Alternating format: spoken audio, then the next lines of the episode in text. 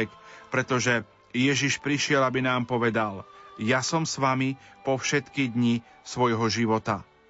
Ja som s vami a chcem podporovať život vo všetkých jeho prejavoch, vo všetkých aspektoch a v plnej kráse.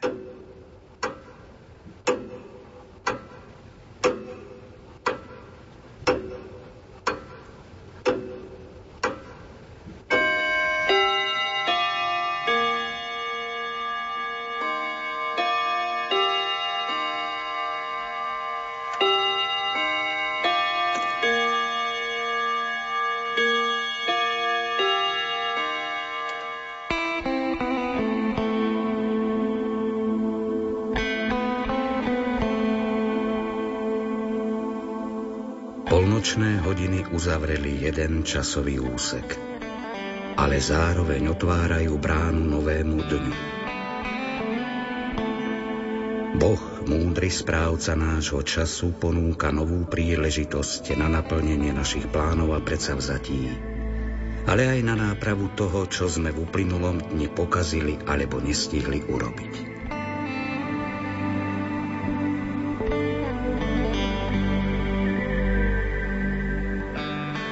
Ak nechcete, nemôžete spať, alebo vám to nedovolia povinnosti, Rádio Lumen chce byť aj naďalej vašim príjemným spoločníkom, aby naplnil váš nočný čas krásnou hudbou, pokojným slovom a novou nádejou.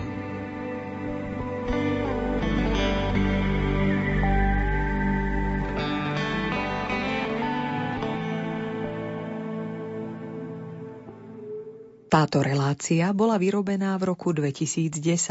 Poslanie od Boha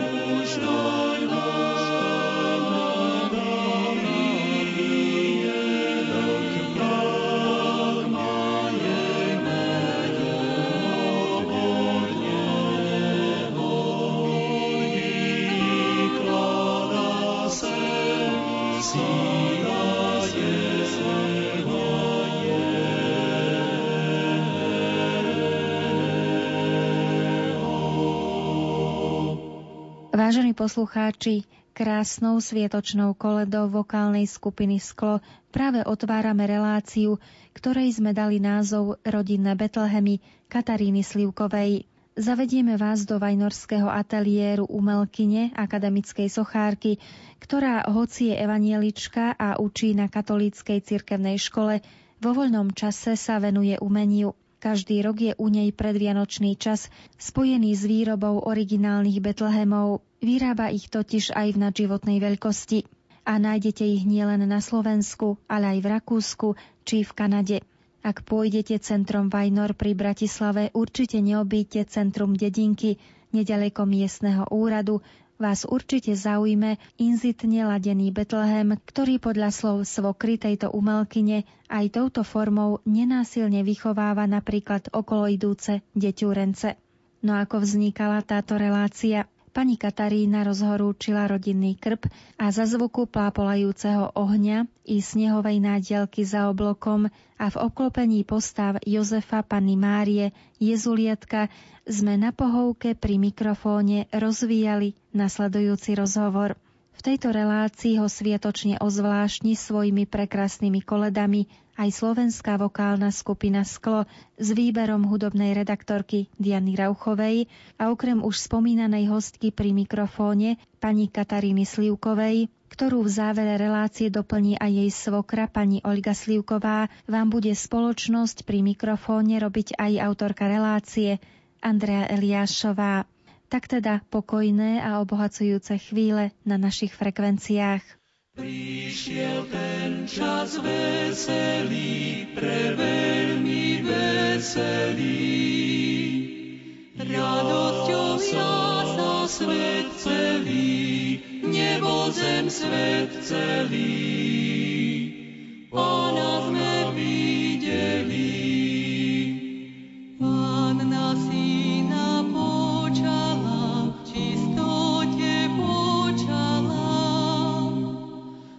V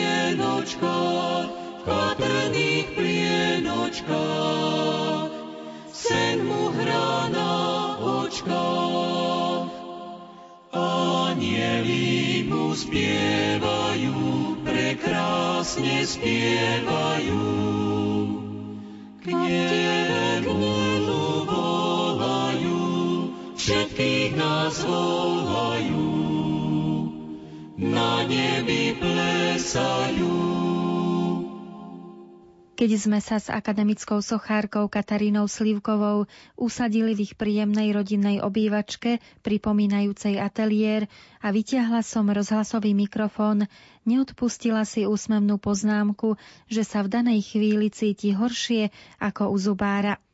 Bolo evidentné, že radšej strúha z dreva a maľuje, než sa zveruje so svojimi pocitmi a skúsenosťami takto verejne. Skôr, než som zapla samotný mikrofón, rozložila okolo nás tri svoje najnovšie drevené betlehemy, ktoré práve dokončovala. Ten štvrtý najväčší v životnej veľkosti som mala možnosť vidieť ešte pred samotným nahrávaním pri Vajnorskom miestnom úrade. Je tiež jej dielom, je inzitne ladený a myslím si, že takémuto či podobnému Betlehemu by sa potešila vari každá obec či farnosť. Ako totiž poznamenala aj svokra umelkyne pani doktorka Olga Slivková, vám už dobre známa z iných rozhovorov, aj takto môže Betlehem nenásilne vychovávať, keď sa pri ňom denne pristavia deťúrence či celé rodiny. Svoju snahu pripomínať ľuďom biblické vianočné posolstvo cez vyrábanie Betlehemov, ktorých tradícia siaha ešte k svetému Františkovi Asiskému, nám na úvod stretnutia pani Katarína Slivková okomentovala takto. Je to pokus, je to, je to snaha niečo vyjadriť, je to snaha niečo dotiahnuť a v takom danom okamžiku niečo ukázať e, verejnosti, tým, že tá verejnosť sa môže aj kriticky k tomu postaviť. Chcela by som, aby ten pocit e, z toho nemali negatívny, ale pozitívny a tak to, to vychádza vlastne z tých pocitov, čo som teraz povedala. Ja som spomínala, že my tu e, sedíme vo vašom ateliéri obklopené vašimi e, vystrúhanými betlehemami, teda sú z dreva, ale spomínate si ešte na ten úplne svoj prvý betlehem, ktorý ste robili? No, boli deti maličké úplne, také, že v plienočkách viem, že ešte neviem ktoré. Mám taký pocit, že syn e, zaspal v ohradke a že som mala pocit, že som nie dobrá matka, lebo všade okolo na e, koberci sú triesky, tak e, taký malý betlehemček sme robili vtedy, teda som robila, lebo však vtedy mi ešte nepomáhali, som robila pre Pezinský kostol evanilický a vtedy som vlastne od dala len figurky na zvláštnenie tých Vianoc pod stromček. Ďalší rok e, bola čo pribudla do toho Betlehemčeka. Možno, že to bol asi ten prvý Betlehem, lebo sa mi zdalo, že e, keď už chodíme do toho evangelického kostola tak, e, a máme malé deti, tak aby aby som im nemusela len dávať papiere, že kreslíte si a počúvajte orgány, ale aby mali taký dobrý pocit, že potom si pôjdu niečo pozrieť a že to bude ako taká odmena za to, že tam chvíľku vydržali posedieť. Približte nám Betlehemy. Najradšej ich tvoríte v takomto predvianočnom alebo vianočnom období, alebo dajú sa vôbec tvoriť aj počas roka? Je na to vhodná atmosféra, alebo vedeli by ste, robili ste také veci aj počas roka? Práve, že nedokážem sa k tomu prinútiť. To je to najhoršie, že mm, človek by si mal rozložiť sily a e, každá sezóna prináša niečo, čo nedá sa to navodiť, tá nálada v každom období. Možno, že to, že sa teraz e, počasie snaží byť e, prekrásne, že je vonku sneh, tak e, možno to by malo tie Vianoce tak evokovať a malo by to prinútiť toho človeka, že čím skôr ten Betlehem mať znovu pred sebou a zase premyšľať o tých figurkách a o tom, že vlastne čo tam tie figurky majú tým ľuďom povedať. Český výtvarník, ktorý žije na Slovensku, akademický maliar Martin Skočovský mi v jednom rozhovore povedal, že pre duchovne cítiaceho výtvarníka nie je náročnejšej témy, ako zobraziť panu Máriu, ak nemá byť nejaká gíčová, ak nemá byť, povedzme to tým moderným jazykom, presladlá. Povedzte, Katka, čo je najťažšie pre vás ako pre sochárku pri vytváraní Betlehemov? S čím sa tak musíte popasovať? No, v prvom rade s tým slovom sochárka sa musím popasovať. Potom príde na to, že niektoré práce sú možno viacej mužského charakteru, popri tom modelovaní toho dreva. Pomáhajú mi deti vlastne, pomáha mi syn. Časom sa dal ale na svoju povinnosť do školy, tak uh, už potom sa stalo, že plno vecí musím dokončovať sama. Cera maluje, tiež sa dala na počítače, to znamená, že vie robiť grafiku možno viacej cez uh, počítačovú grafiku, ale ako keby prestala tak spontánne malovať, ako keby na to neostával čas. Takže si tak bilancujem, že keď už nie je jasochárka, tak aspoň uh, tá súčasť toho Betlehemu je to, že sa toho už aj iné ruky dotkli a že možno im to nechalo nejakú stopu na duši, aj keby mi to mali vyčítať niekedy v živote, tak že predsa len celkovo si budú v dobrom spomínať, že museli prispieť k takejto téme. Vy ste mi tu ukazovali, vedľa vás kúsok je položená píla, brúska. Sama si treba aj drevo zvyknete narezať alebo napíliť. Ako to funguje, keď idete tvoriť Betlehem? Trošku nám to popíšte aj ľuďom, ktorí nemajú túto predstavu, ako to vzniká. Nerada sa k tomu priznávam. Už som začala hovoriť, že nepozerajte sa na mňa, keď si musím zobrať nejakú brúšku. Ale postupne vždy musím ísť do opravy, vždy to musím dať do servisu, vždy si musím ísť kúpiť osobne novú brúsku. A nakoniec ide o to, že či ešte dokážem s takýmito nástrojmi si pomáhať, alebo že či by som sa mala dať e, na iný e, materiál a skúšať, e, keď už chcem pokračovať, alebo, alebo to nechať. A keď teda hovoríme aj o týchto nástrojoch, tak za tie roky ste určite prišli na to, ktoré drevo je napríklad najlepšie na výrobu Betlehemov, s ktorým sa vám najlepšie pracovalo alebo pracuje. Ja si strašne vážim naozajstných rezbarov, ktorí sa vyznajú v typoch drevín. Nemám vyskúšané viaceré dreviny, Skúšala som s orechom niečo robiť, so slivkou, s čerešňou, ale málo. A vlastne priamo to sekanie alebo to obrábanie toho materiálu vo väčšej miere sme to robili, alebo som to robila s lipou. No ale hovorím, že e, veľakrát, keď človek e, nevládze, že už mu brnia ruky, tak e, vtedy je dobrá pomocná ruka, že hovorím, že mi pomáhal ten syn pri týchto veciach, alebo to povrchové upravovanie, to je nekonečné, takže keď už videli deti, že nevládzem, tak že to sa nedá stihnúť, tak pomohli a zobrali si šmirglík a pekne pomáhali.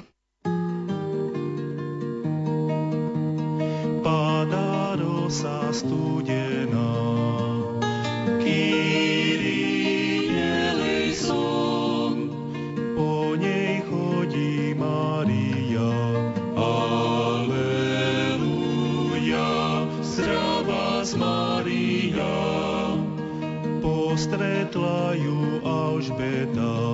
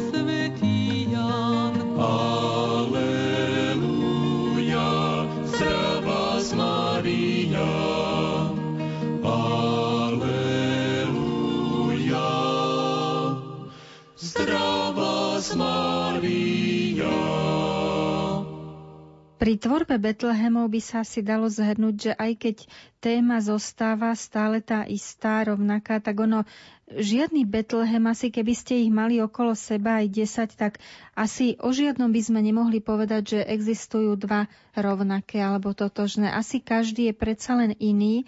A mňa by zaujímalo, Katarína, že či tá vaša predstava, keď idete tvoriť konkrétny Betlehem, je už vyzretá a dozretá predtým, už, alebo či niektoré veci dozrievajú až v procese tvorby? No, mne sa strašne páči, e, keď napriek tomu, že niekedy sa človek prejavuje bez nejakého sústredenia a bez nejakého koncepčného uvažovania napriek tomu, napriek týmto rôznym chybám ľudí a mňa samotnej, hej, tak mám taký zámer, aby, aby výraz tých figúr bol sústredený a aby mal určitú ani nemeravosť, ale ukludnenosť aby pôsobili s nejakým gestom a aby mali v sebe nejakú dušu. Toto je možno, že jediná taká motivácia pri tom modelovaní, že aby tá duša v tom bola, už keď to je z dreva, keď sa to namaluje, tak dostane to ešte inú dušu. Len to treba potom oddeliť, že kto to namaluje, ako to namaluje, lebo veľakrát aj tým pomalovaním vznikne jemný odtieň tej nálady a Vlastne mám rada inzitných sokárov a veľmi veľa im závidím. Aj ľudovým rezbarom veľa závidím. Len bohužiaľ tá závisť ma nevedie k nejakej lepšej šikovnosti, takže nedokážem tieto veci, jak sa povie, sa poučiť z nich. Nedokážem ich použiť v mojej práci. Nedokážem to spracovať. No ale vidíte, ja som to mala na jazyku, keď som sem k vám prišla a obzerala som si tie Betlehemy, aj keď som pozerala na tento tu, ktorý máme vľavo, že naozaj on je taký insitný, že ste sa veľmi priblížili práve ako k tejto sfére a to som netušila, že vy obdivujete teda inzitných umelcov, kolegov. No, on sa snaží byť inzitný proporciami e, figuriek, aby boli pre deti tie figurky. Nakoniec každý človek e, v konečnom dôsledku spomína na svoje detstvo, tak e, už len z toho hľadiska je to venované tomu, tomu najmenšiemu divákovi na potešenie a cez toho malého diváka už tí dospelí možno si tam nájdu tiež svoje my tu máme okolo seba Betlehemy menších rozmerov, lenže vy robíte aj takej životnej veľkosti, ako som videla teda, e, keď som k vám e, kráčala cestou z autobusovej zastávky z Vajnor a dozvedela som sa, že vlastne vaše Betlehemy poznajú ľudia aj v Rakúsku, v Kanade, Katka, ako sa zrodila tá myšlienka robiť aj Betlehemy v životnej alebo v nadživotnej veľkosti? To bolo niečo spontánne alebo vás o to niekto požiadal? Ja som vlastne prišla zo štúdií v Prahe, kde som robila odbor, ktorý som nemohla ďalej po materskej dovolenke realizovať vlastne priemyselný dizajn, ktorý je z iného sveta. Vlastne celá orientácia moderného umenia mojich spolužiakov a vtedajších kolegov je z Vysokej školy výtvarných umení, z Vysokej školy umelecko-priemyslovej je orientovaná predsa len trošičku obrazne povedané trošičku iným smerom. A kritéria sú ináč stavané. A ja som tak veľmi cítila, že mám deti a e, že musím niečo asi, niekomu niečo dlhujem, že možno v tom pezinku, kde mám ešte rodičov, že niekomu niečo dlhujem, že chcela by som to nejakým spôsobom ešte splatiť, áno, splatiť. No a v v podstate e, možno aj kvôli tým rodičom a možno aj kvôli tomu, že sme tam chodívali aj s deťmi e, do kostola a taká myšlienka jedného človeka z kostola bola, že čo keby si urobila taký väčší Betlehem a ja som to zobrala vtedy a s ambíciami, že vyskúšame. No ale vtedy bola veľmi šikovná moja dcera, že vlastne mne stačilo to vymodelovať, tiež e, pomocou teda nejakých tých elektrických jednoduchých nástrojov. Taká plošná rezba to bola vlastne, nehovorím, že iba tými elektrickými nástrojmi. Samozrejme, bolo tam aj sekanie, bolo tam aj rezanie, aj čistenie, aj brúsenie, ale hovorím, že vlastne človek si pomáha, ako vie. Tak domček už ani neviem, ten robil, áno, ten robil jeden tesár, pán, pán Noskovič, starší pán, ktorý nám pomáhal tak sme zostavili v Pezinku taký prvý malovaný Betlehem na námestie. Lenže teraz tam je e, parkovisko a neviem, že ako to zariadie, že či zase na Vianočných trhoch budú mať tento Betlehem. Každý rok tam doteraz bol postavený. Tak sme to tak presadili, išli sme na miestny úrad a povedali sme, že my chceme robiť Betlehem taký doskový, úplne obyčajný, jednoduchý.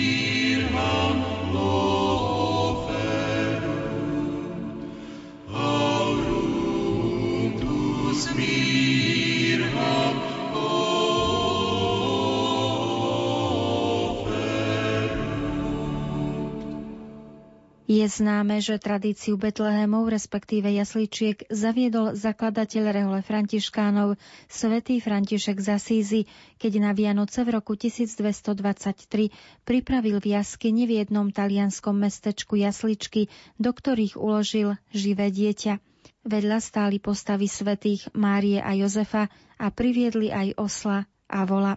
Napodobením tejto biblickej situácie chcel svetec upozorniť spolubratov i verejnosť na chudobu, v ktorej sa Boh rozhodol prísť na svet. Neskôr sa táto tradícia a Františkov zvyk rozšíril nielen do františkánskych či kapucinských kostolov, ale do celého sveta.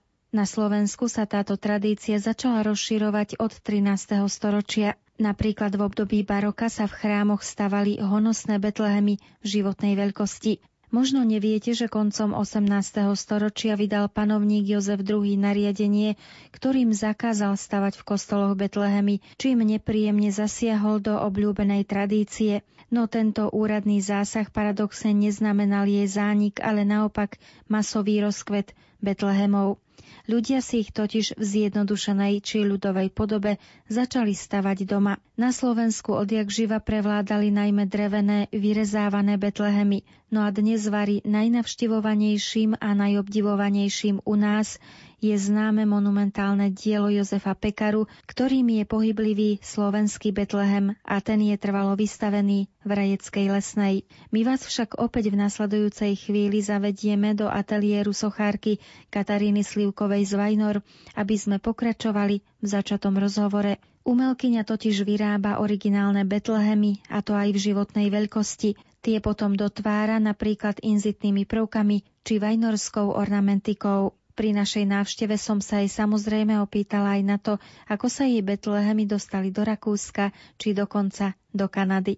Ten, ten, čo je tu za hranicami kúsok v jednej dedinke, tak ten bol pôvodne tu vo Vajneroch pred miestnym úradom vlastne pred jednou firmou v strede dediny a tým, že vlastne prejavili záujem možno previesť ho do toho Rakúska ku kostolíku, tak teraz sa tam tešia z neho ľudia som videla, ako tam stojí, je na peknom mieste. Tento Betlehem vlastne zakotvil, obdivujú ho až v Rakúsku. Je niečím špecifický, alebo ako by ste ho charakterizovali, možno aj pre poslucháčov, aby si teraz urobili takú plastickú predstavu, ako, ako je zhotovený? No, myslím, že dosť sa podobá na ten eh, Betlehem, ktorý je v Pezinku, ale nie je to presná kopia. Sú tam ináč zostavené figurky. Možno tým prístupom sa dosť podobá. Je to, je to tiež na doskách, je to domalované. Sú to vlastne plochy, ktoré... Neviem, že či to nazvať dekorativizmom. Možno, že to môžem kľudne tak nazvať. Je to dekoratívne, je to vlastne iba modelovaná doska lipová. Mhm. Takže vlastne ten priestor, ktorý tam je, postačuje na to, aby aby splnil to poslanie. No a asi najďalej teda sa dostal váš Betlehem do Kanady. Ak mám dobrú informáciu, ja som teda sa dozvedela, že tam je umiestnený priamo v katedrále svätého Jozefa v Montreale? No a teraz neviem, že ako to je aktuálne, lebo boli tam nejaké prerábky, ale ešte vtedy žil môj svokor, ktorý to bral ako takú srdcovku, že on sa sám zúčastní tej e, práce, že on mi pomôže. On to vždy tak povedal, že srdce, daj mi tú hrubú robotu a ukáž mi, čo mám robiť. Ja som si myslela, že keby ste mi vyukázali, ako to robia všetci tí rezbári, ktorých vy poznáte za celý život, tak ja by som bola šťastná. tak e, mal som ňou svetú trpezlivosť a naozaj zobral aj dlátko, aj, aj brúsy, lodušu, aj videl, že aký neporiadok mu robím v jeho drahej pivnici a a zúčastnil sa prípravy Betlehemu ktorý potom ešte mokrý, celá rodina sa na tom smiela, že ešte, ešte sa lepil určite na košele tým, tým krojovancom, čo to niesli na to posvetenie. Úplne takýto nedosúšený prišiel na miesto, kde ho určili. Katka, on sa prevážal lietadlom, loďou. Ako sa dopravoval? Myslím, že lietadlom išiel, ale tým, že bol malovaný, myslím, že olejovými farbami, tak počítam, že nebola dozretá celkom tá farba, tak preto sme sa všetci smiali, že to musia mať otlačené na košielkách. Pospiechali do Betlema pastieri, Ježiškovi zahrali na fújari, Sláva buď na nebesiach, sláva buď na nebesiach a pokoj na zemi. Sláva buď na nebesiach, sláva buď na nebesiach a pokoj na zemi.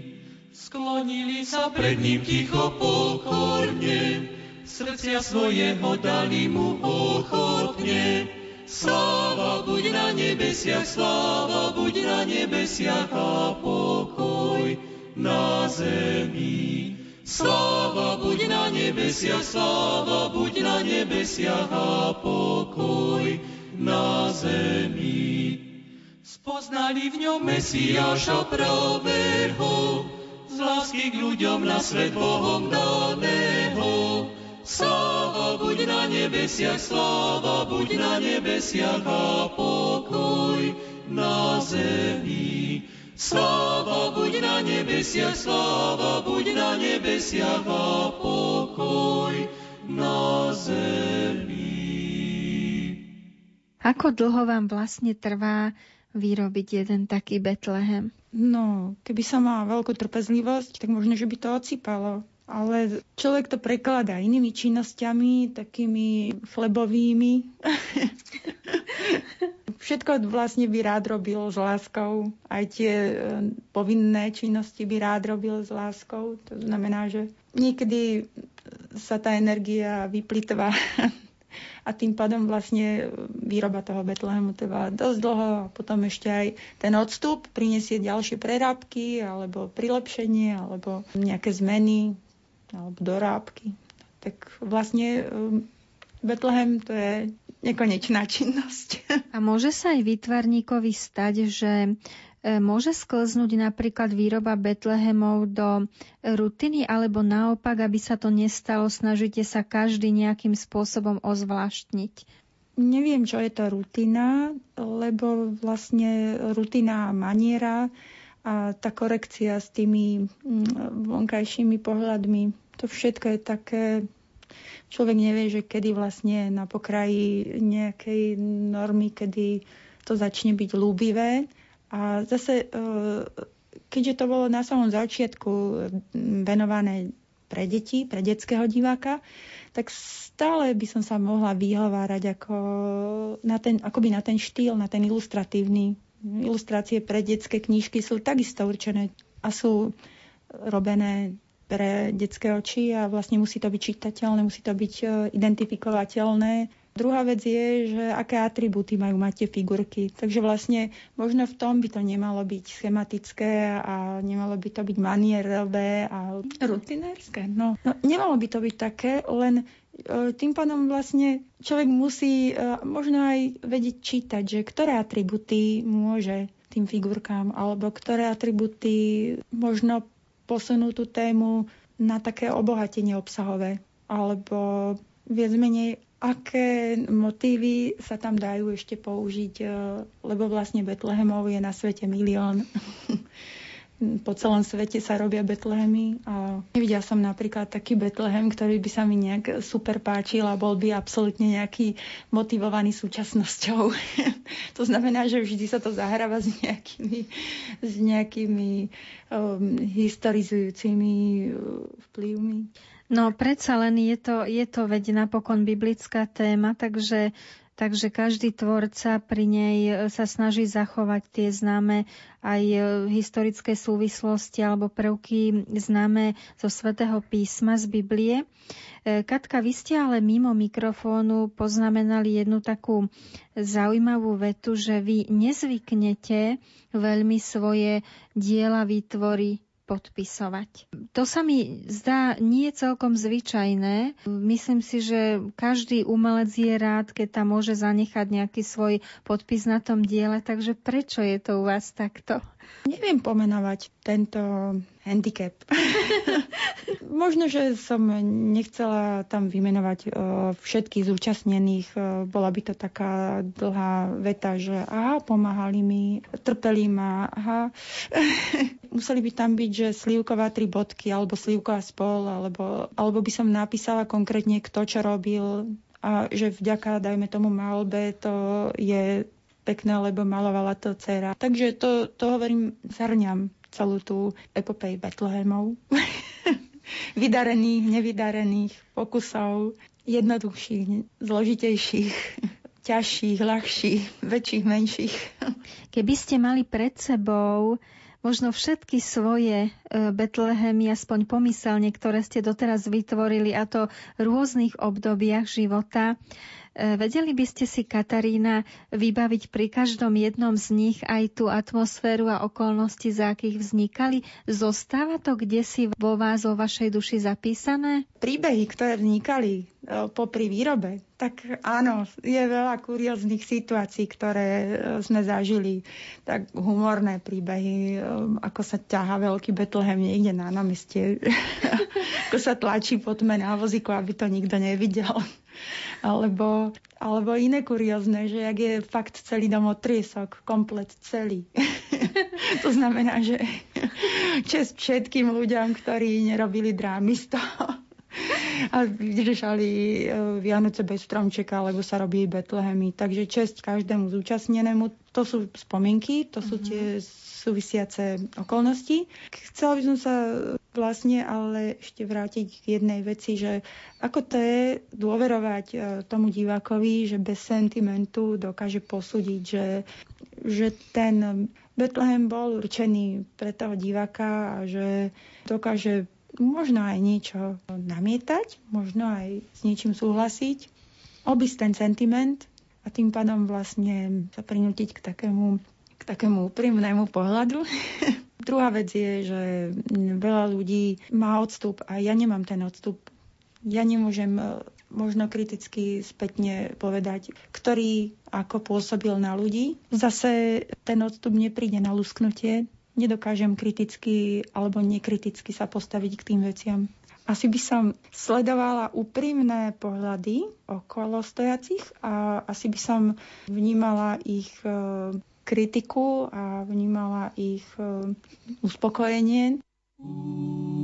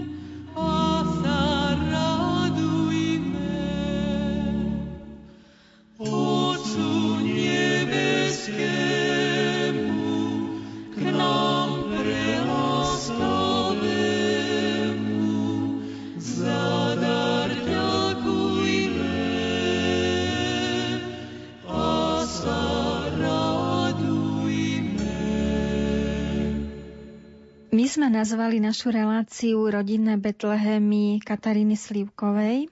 Dali sme im privlastok rodinné, pretože naozaj e, oni sú určené, tak dá sa povedať, e, pre celú rodinu a zároveň vy ste nám potvrdili, že na niektorých z nich sa aj podielala vlastne takmer celá vaša rodina alebo časť vašej rodiny, ale povedzte, aký prívlastok by ste dali svojim Betlehemom vy sama ako autorka? Sú nedokonalé ešte. Aké posolstvo vy by ste boli najradšej, aby si ľudia, ktorí ich obdivujú alebo pozerajú z nich odniesli? Aké posolstvo by ste vy vlastne rada ľuďom odovzdali? Okrem toho známeho biblického posolstva. Aby sa ľudia na chvíľočku zastavili a je to ako keby udalosť zrazu zviditeľnená nejaká udalosť možno, že taká miniatúra toho, toho života, ktorý by mal, mali vlastne teraz zachovať.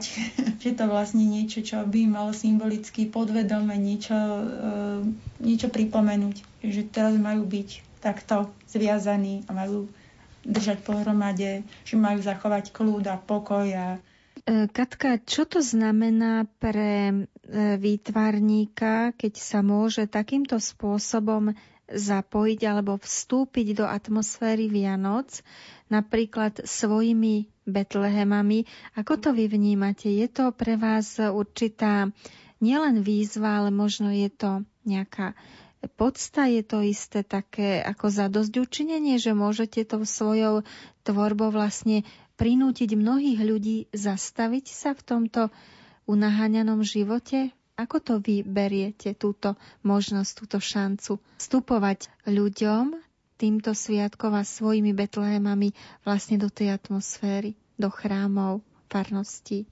Tak či už sú veriaci alebo neveriaci tí ľudia, tak uh, určite si želajú v kutku duše, aby uh, sa ich niečo dotklo, aby mali aspoň náznak nejakej uh, inej atmosféry ako bežnej komerčnej. Bežná komerčná a mediálna atmosféra je predsa len iný druh zábavy ako keď sa všetko stíši a zažnú sa svetla a vlastne k tomu znie nejaká jemná hudba a dokresluje to zo pár figuriek. Nemôžu byť e, skrini zatvorené, musia byť naranžované, upravené, musia byť e, súčasťou tej atmosféry. Potom môžu niečo odovzdávať, nejaké posolstvo nejakej e, rodinnej väzby, nejakého pokoja, nejakých, eh, nejakých symbolov rodiny. Čiže Betlehem patrí do chrámu, patrí do farnosti, patrí do príbytkov domácnosti. Tak to vnímate?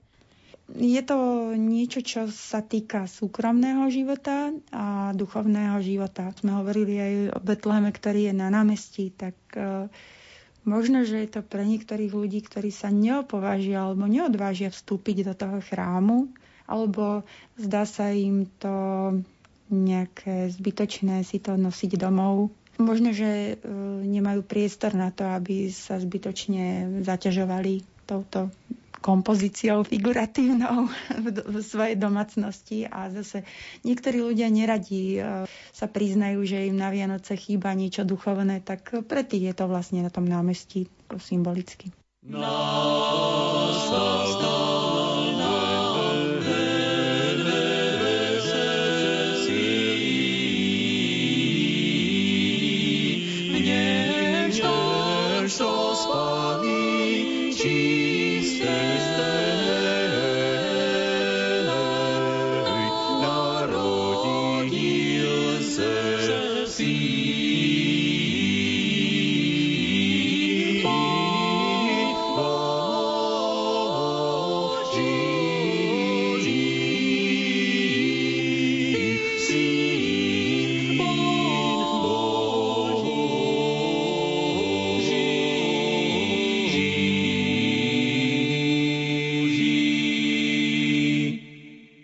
Na Betlehemi akademickej sochárky Kataríny Slivkovej, o ktorých hovoríme v tejto relácii, nás upozornila jej svokra pani doktorka Olga Slivková z Vajnor, ktorú z našich rozhlasových vln iste dobre poznáte, napríklad z rozprávania o jej manželovi, významnom slovenskom dokumentaristovi, profesorovi Martinovi Slivkovi, či z minuloročnej vianočnej relácie Prechádzky za Magurím, alebo zo spomínania na jej otca doktora Pavla Čarnogurského.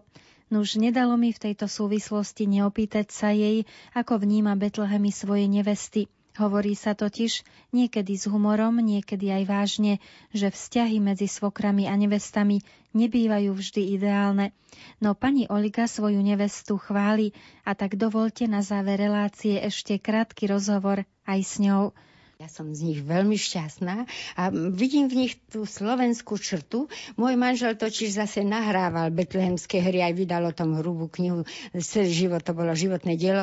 A v týchto slovesných Betlehemoch eh, vidieť drsnosť tých pastierov, ktorí boli zároveň aj zbojníkmi. Aj v tej slovesnej zložke vyjadrujú sa hrubo, vulgárne. A odrazu pred tým dieťatkom, keď klaknú, tak sa celý zmenia a sú, sú šťastní z toho zázraku strachu toho, tých detských očí a toho Ježiška. A my sme v dnešnej dobe tiež takí drsní, ako boli naši predkovia. Nás zase zdrsňuje ten zhon e, a vôbec ten tlak. Tá, to všetko, tá doba je taká odsudzená. A odrazu prídu Vianoce a všetko sa zázračne premení. Takže cítime sa takí istí, ak boli tí naši predkovia zbojnícky pastieri pri jasličkách, tak aj my sa tak meníme. A to ma teší, že sa to v mojom dome všetko deje, rodí. A tá krása tých slovenských slovenských tvári v tom Betleme, ktoré moja nevesta dokáže vyčariť presne tie zbojnícke a zároveň nežné. To je to krásne na slovenskom Betléme. keď som videla Betlehem, ktorý tvorila vaša nevesta, ktorý je vystavený vlastne nedaleko miestneho vajnorského úradu, tak vy ste poznamenali takú e, peknú vetu, že keď sa pri ňom pristavia deti, tak on tak nenásilne ako by tie deti aj vychovával. A dnešným deťom bohužiaľ tá rodina chýba. Jeden kňaz napísal peknú vetu. Keď ja som bol malý, tak pán Boh v kostole a mama v kuchyni, to bolo ako ryby v potoku. Ale to teraz už tie deti nemajú. A ten Betlehem to všetko ukazuje. Tú krásu rodiny a tú nehu a hlavne lásku. Môj manžel, ako som spomínala, celý život, vlastne od detstva, lebo ako chlapec chodil po podokna v jeho dedine v Spišskom šťavníku na Vianoce spievať a tá téma mu ostala celoživotne a bola som veľmi šťastná, keď sa mu potom naplnil sen, že on bol aj v tom skutočnom Betleheme. Betlehem, to znamená mesto chleba. Odtiaľ vychádzali karavány do púšte a tam si nakupovali chlieb v Betleheme. Tam sme sa dozvedeli od misionára Pátra Mojžiša, že mm, tam v Betleheme neboli pastieri betlehemskí. Mešťania boli príliš bohatí z, to, z toho obchodu, aby pásli. Oni si najímali a doteraz to tam sme videli beduínov. Takže tí pastieri naozaj boli takí videdenci, takí potulní ľudia, bezdomovci by sa dalo povedať, ktorých si najímali na pasenie oviec. No teraz, keď sme to všetko zažili, aj tu jaskinky, kde tí pastieri pred 2000 rokmi nocúvali, tak som bola šťastná, že môj muž to zažil. A teraz si prajem, aby to aj moja nevesta zažila, aby sa tiež dostala do toho skutočného Betlehema, vidieť tú atmosféru, ktorá tam žije a v jej Betlehemoch žije tiež. Z vás ide zároveň aj taká hrdosť vlastne na, na tú tvorbu svojej nevesty, lebo vy ste mi naznačili, že máte aj e, rado, že radi príjmate, keď sa dozvedáte o určitých ohlasoch zaujímavých na tie Betlehemy, či zo Slovenska, či zo sveta. Z Kanady. Potom ste už spomínali, je tam zbierka Betlehemov z celého sveta. Týmto vlastne začalo, len slovenský tam nemali. Tak sa moja Katka dostala k Betlehemom a musím povedať, že sú tie slovenské Betlehemy majú zas čosi tak úžasne jedinečné, že to vo svetovej, tej mozaike svetovej, ako vnímame narodenie Krista na celej zemeguli, že to slovenské tam patrí tiež. A je to niečo úžasné, ako sme už predtým hovorili. Ako u nás prežívame Vianoce a ako sa to odráža aj vo výtvarnom umení aj mojej nevesty. Pani Olga, ešte jedna otázočka. Vy ste za svoj život videli určite veľa tých Betlehemov, veľa si pamätáte. Každý Betlehem je iný, ale vždy je to ten istý symbol. Tak e, čo to možno vo vás evokuje? Čo by sme si my do toho moderného sveta mali, mali azda odnášať? Okrem toho krásneho stáleho biblického nemenného posolstva. Goethe povedal, že jeden park vychováva viac než univerzita. Takže myslím si, že aj jeden Betlehem vychováva viac než celá škola. Tak keď to všetko vidím, tak sa teším, že tie Vianoce každým rokom prichádzajú znova a vždy sú rovnako krásne a veľké. Pochváľme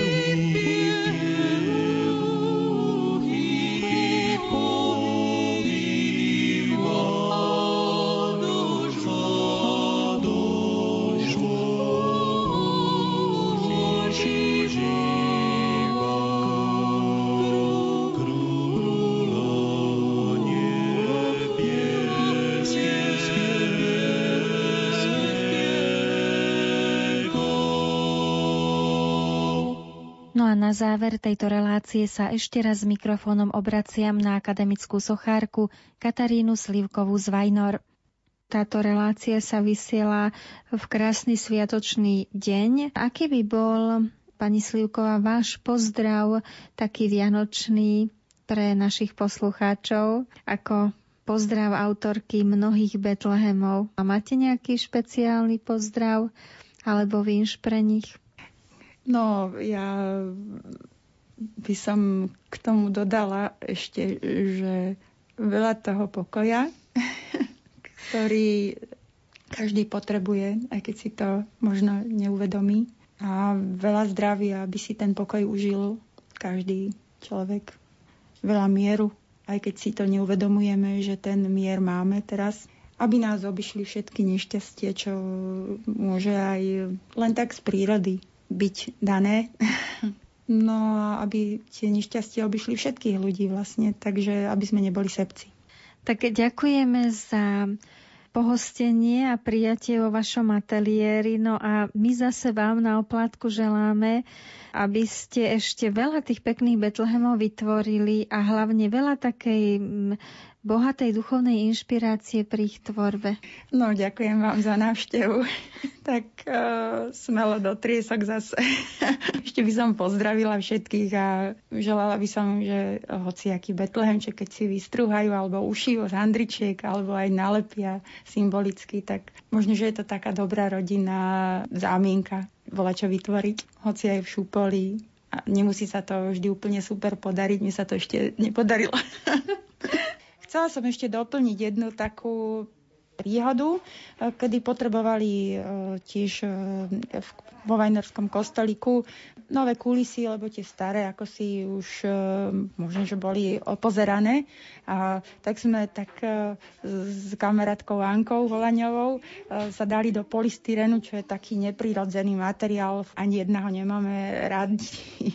tak to bolo vlastne spústa zrniečok bielých, plno umelého snehu, plná pivnica z elektrizovaného polystyrenu. A vznikol možno, že iba podvedome taký útvar zvláštny, ktorý sa pod, podobá tej jordanskej Petre. Takže vlastne ako pozadie tých figuriek, ktoré tam e, sú tradične postavené v tom vajnorskom kostole farskom, tak e, pozadie tvorí taká skala ako keby a tá skala pripomína možno tým ľuďom, ktorí sú cestovanejší. Ja to poznám iba z obrázkov a navyše som sa to až dodatočne dozvedela. Tak pripomína tú jordanskú Petru, e, ktorá je vlastne biblické miesto tiež trošičku e, je z toho sveta Biblie známa. Mám taký pocit, že aj tento rok tiež postavia túto kulisu k tým figurkám a je to také miesto, kde tiež sme sa nezúčastnili výroby figurok, ale, ale tej scenerii. A vy ste, Katka, ešte povedali, že vy ste rada, keď v ľuďoch e, aj to posolstvo, ktoré napríklad vnímajú pri vašich Betlehemoch, keď to tak v sebe ľudia nechajú doznieť, že vlastne vy nerada ľuďom niečo možno na tácke predkladáte napísané, ale chcete, aby to v každom ako si samostatne znelo.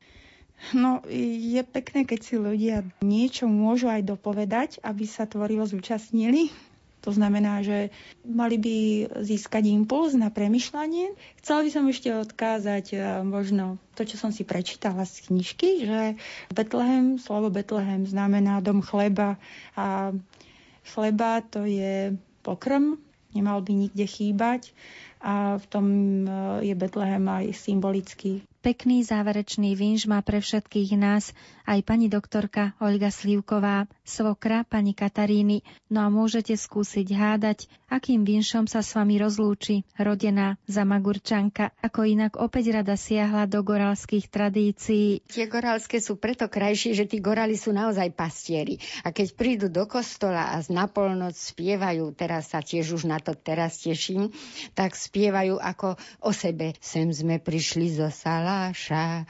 Nechali sme ovce naše, pre teba, Kriste, spasiteľu náš, aby si Ježiško požehnal nás.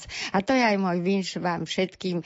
Prídete do kostola a povedzte Ježiško požehnaj nás, aby nám to ostalo na celý rok tá krása Vianoc.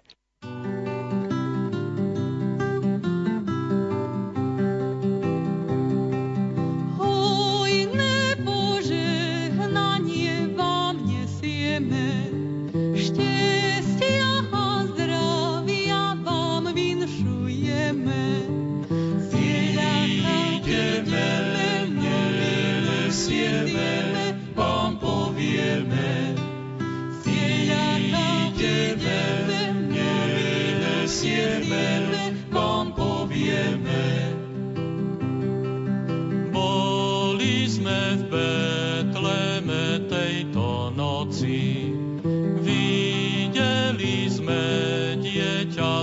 z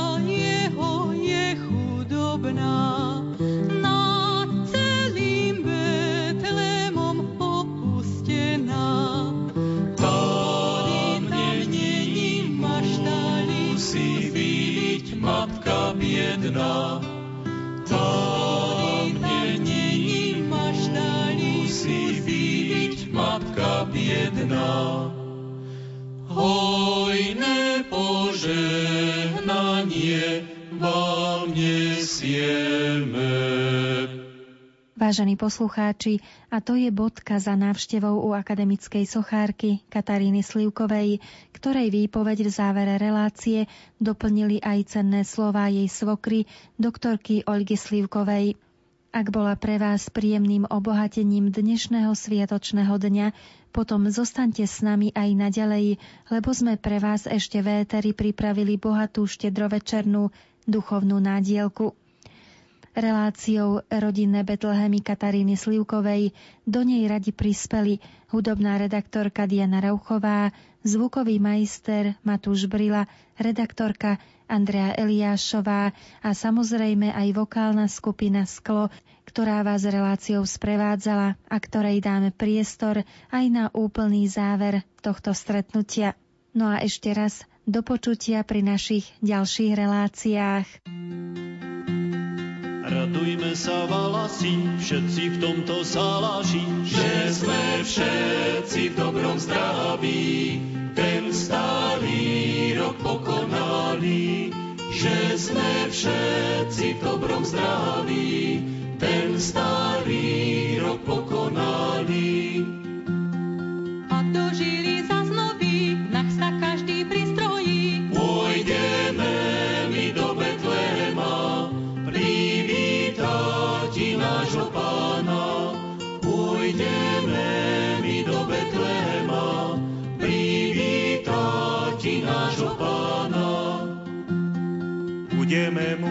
Mu ďakovať, že nás ráčil varovať. Aj živnosti po časy, kým budeme na saláši. Aj živnosti po časy, kým budeme na saláši. Dajže Bože rok hojný, od vrán von hlad aj vojny, zážeň vlka od saláša,